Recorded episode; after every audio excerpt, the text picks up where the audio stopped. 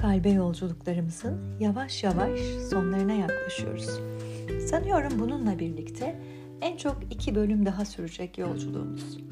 Ve ben bu son iki bölümde size biraz kendimi keşif yolculuğundan bahsetmek istiyorum.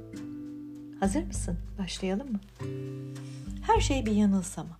Ve bu kadar gerçek görünmelerinin tek nedeni inanın onların gerçek olması değil, bizim onların gerçek olduğuna kesin olarak inanıyor olmamız. Bundan 6-7 yıl kadar önce yoga hayatının neresindeydi diye sorarsanız hep vardı ama haftada maksimum iki kez yapmaya çalıştığım lakin pek de bana uygun olmadığını düşündüğüm bir alandı yoga. Bedensel olarak beni yoracak şeyler pek bana uygun sayılmazdı o günlerde. Çocukluğumdan beri yorulmayı sevmezdim çünkü. Okumak, araştırmak, bedensel bir çaba harcamadan bir şeyler yapmak daha keyifli gelirdi her zaman. Yoga derslerinde de kaytaran, yapabildiğin kadar felsefesinin arkasına saklanan yaramaz bir öğrenciydim ben. Ama aradan geçen yıllarla birlikte her geçen gün biraz daha içine düştüm yoga deryasının. İlk önce asanaların yani duruşların buzdağının üstte kalan kısmı gibi yoganın sadece %15 olduğunu ve kalan %85'lik kısmın buzdağının suyun altındaki kısmı gibi asanalardan geri kalan olduğunu öğrendim. Merakım her geçen gün arttı. Yoga asanaları bizim bir pozisyonda uzun süre oturma yeteneğimizi geliştirerek bizi meditasyona hazırlıyordu aslında.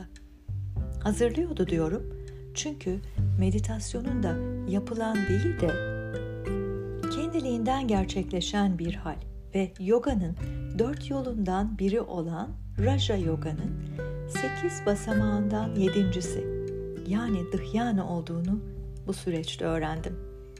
Sonra yapabildiğin kadar felsefesinin gerçek anlamını keşfettim. Evet, yapabildiğin kadar ama potansiyelin ne kadar?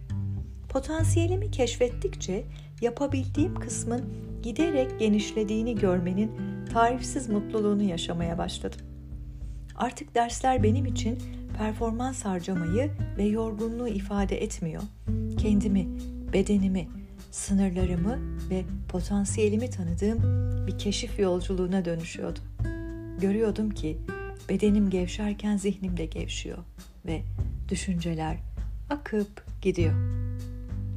Zaman geçtikçe meditasyon sırasında yani yoganın derslerimizin son duruşu olan Şavasana'da sırt üstü uzanılarak kıpırdamadan yaptığımız duruşta ben uzun süre kalamazken, sürekli belim ağrırken, fiziksel bedenimden tamamen özgürleşmeye, belimin ağrısını o esnada hiç hissetmemeye başlamıştım.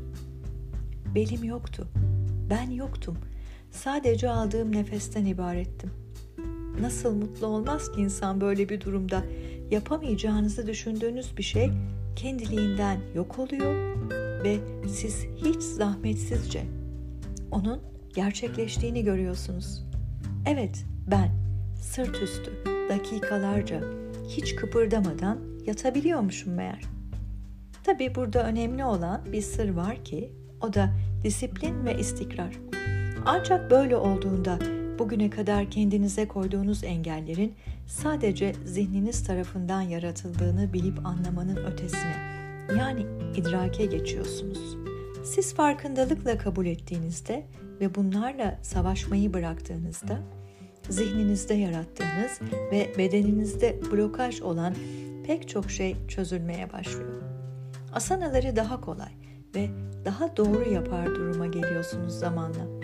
Böylelikle önce ruhunuz şifa buluyor, ondan sonra fiziksel bedeniniz yavaş yavaş zindelik ve form kazanmaya başlıyor.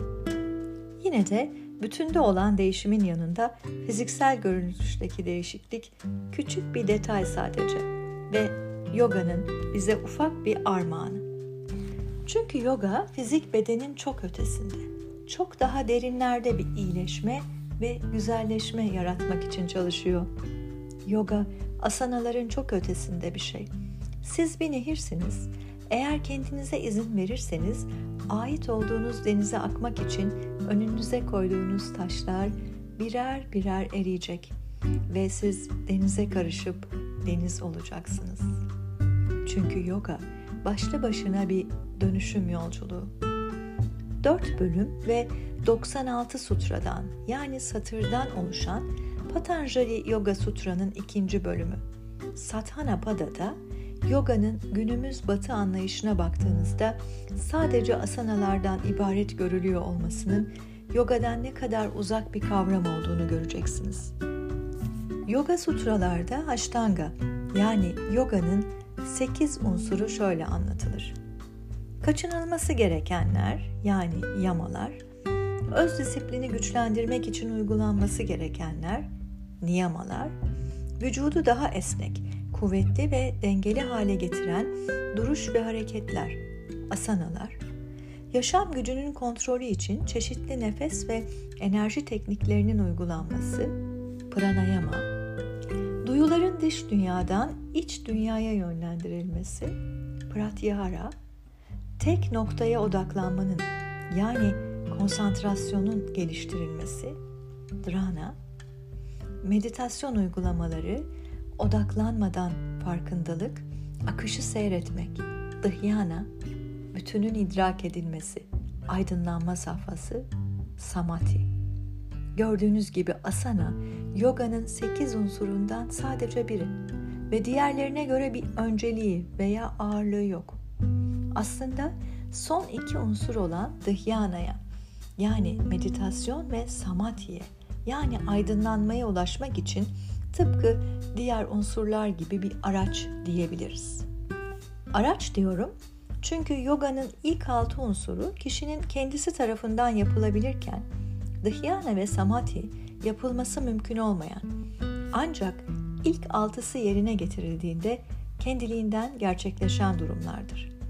Yani bizler meditasyon yapamayız. Dhyana kendiliğinden olur. Aynı şekilde biz aydınlanamayız.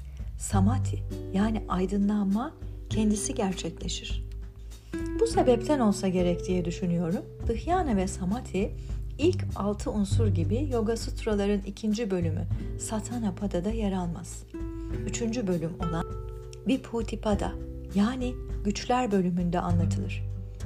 Bunları özümsemiş bir yoga eğitmeninin görevi de öğrencileriyle sadece asana yapmak olmamalıdır.